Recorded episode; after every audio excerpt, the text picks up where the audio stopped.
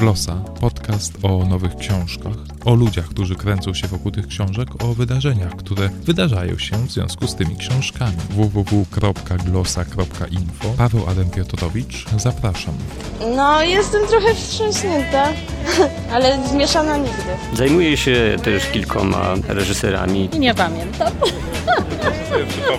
Autor powieści nie najwybitniejszych. Trochę tak jakby, jakby to nie wyszło. No dobra, to nagrywam jeszcze raz. Glosa. Podcast o nowych książkach. Dzisiaj mówię o Stasiland Anny Fander.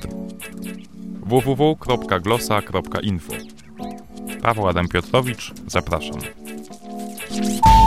Dzisiaj powiem o dobrej książce na temat mrocznych czasów. Anna Fander, Stasiland. Na początek pytanie, czy kojarzycie ten głos? Aber ich muss euch sagen, Genossen, dass wir eben mehr, dass die Patrioten zu Tausend, zu Millionen sind, die uns helfen in unserer Arbeit und in der Partei unterstützen. Nie? To jesteście szczęśliwymi ludźmi, bo ten głos nie obwieszczał nigdy niczego dobrego. Ten głos należy do Ericha Milke, szefa Stasi, który mówi tu o milionach patriotów, którzy wspierają aparat państwowy Niemieckiej Republiki Demokratycznej. Patriotów, czyli współpracowników Stasi. Według ostrożnych szacunków, jeden szpieg, współpracownik lub kapuś Stasi przypadał na 63 zwykłych obywateli NRD, według najdalej idących na co szóstego.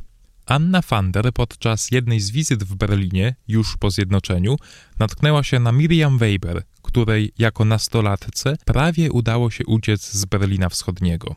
Anna Fander zdecydowała się więc przyjechać na dłużej do Berlina, gdzie zaczęła na pół etatu pracę w berlińskiej telewizji. O tym, że NRD jest ciekawym materiałem na książkę, upewnił przekorną Annę Fander jej berliński szef, który na wieść o tym, że Anna chce zająć się wschodnimi Niemcami, powiedział jej – Zrozum, że tymi ludźmi naprawdę nikt się nie interesuje. Tak to właśnie jest. Tutaj nie ma ciekawych ludzi. Byli zacofani i biedni, a ta ich cała sztazji to takie nieprzyjemne i krępujące. I faktycznie, te opowieści są nieprzyjemne i krępujące, ale dla osób, które je opowiadają. Dla osób, które były ofiarami systemu, bo jak się okazuje, jego twórcy jeszcze długo po roku 90 mieli bardzo dobre samopoczucie ale o nich później. Teraz więcej o pochodzącej z Lipska Miriam Weber, której opowieść zainspirowała autorkę do napisania tego długiego, bo liczącego 300 stron reportażu. Pewnej nocy 16-letnia Miriam wraz z koleżankami rozlepiła antysystemowe ulotki. Oczywiście niedługo potem dopadła już Stasi i uwięziła na miesiąc w jednoosobowej celi. Gdy Miriam została wypuszczona z izolatki, postanowiła nie czekać na proces, ale od razu uciec na zachód. Jak? Przez Berlin przez mur. O dziwo, prawie się to jej udało, ale niestety w ostatniej chwili złapały ją służby graniczne. Oczywiście Miriam od razu wylądowała w areszcie, a sędzia pod koniec rozprawy powiedział do niej: Zdajesz sobie chyba sprawę, że swoim postępkiem mogłaś doprowadzić do wybuchu III wojny światowej? Przypominam, że Miriam była szesnastolatką.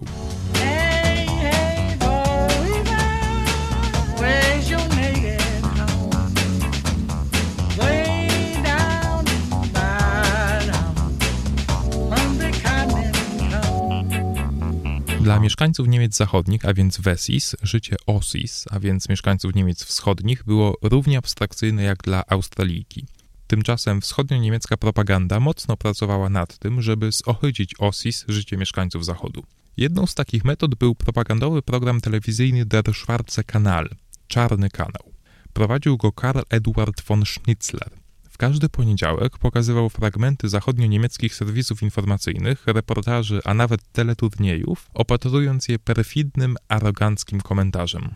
Już sam głos pana von Schnitzlera był odpychający. Posłuchajcie sami. Ach, herrje, wenn Springer jedes Mal Schmerzensgeld zahlen müsste, wenn eins seiner Elaborate jemanden verleumdet, äh, Verzeihung, mit der Wahrheit leichtfertig umgeht, der wäre doch nie Multimillionär und Pressezar geworden. Guten Abend, meine Damen und Herren. Krąży anegdota, że pracownicy elektrotowni z Niemiec Wschodnich mieli co poniedziałek nie lada orzech do zgryzienia, bo najpierw zapotrzebowanie na prąd gwałtownie rosło, wszyscy OSIS oglądali film fabularny, a potem gwałtownie spadało, bo każdy wyłączał telewizor, w którym właśnie zaczynał się Der Schwarze Kanal.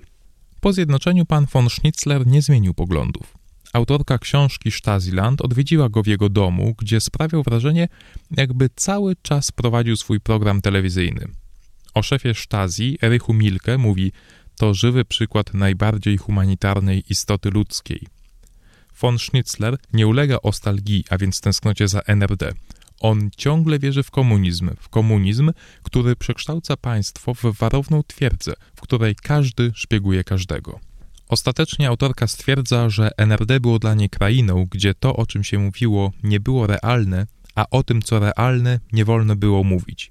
Gdzie ludzie znikali za drzwiami i ślad po nich urywał się na zawsze, albo byli przenoszeni do innych krain. Drodzy słuchacze Glosy, podcastu o nowych książkach, mam dla Was dobrą wiadomość. Dzisiaj znowu konkurs. Nie przyzwyczajajcie się za bardzo do tego, nie zawsze będę tak hojny i tak dobry, ale dzisiaj mam znowu dla Was książkę, o której dzisiaj mówię. Stasiland Anny Fander od wydawnictwa Cyklady. Moje pytanie do Was, w którym roku powstało wydawnictwo Cyklady? Tę informację znajdziecie oczywiście na stronie internetowej wydawnictwa www.cyklady.com.pl. Pytanie brzmi, w którym roku powstało wydawnictwo Cyklady? Odpowiedzi przysyłajcie na adres glosa.glosa.info glosa.glosa.info i proszę Was bardzo, podajcie swoje imię i nazwisko, ale też adres, na który mam wysłać książkę, no bo jeżeli wygracie, to bym chciał wysłać Wam tę książkę. Aha, bym zapomniał. Na odpowiedzi czekam do 7 marca, do środy 7 marca. Zachęcam Was też oczywiście do komentowania moich recenzji, moich nagrań www.glosa.info. Tam pod każdym nagraniem, pod każdą notką jest możliwość komentowania Korzystajcie, jeżeli chcecie.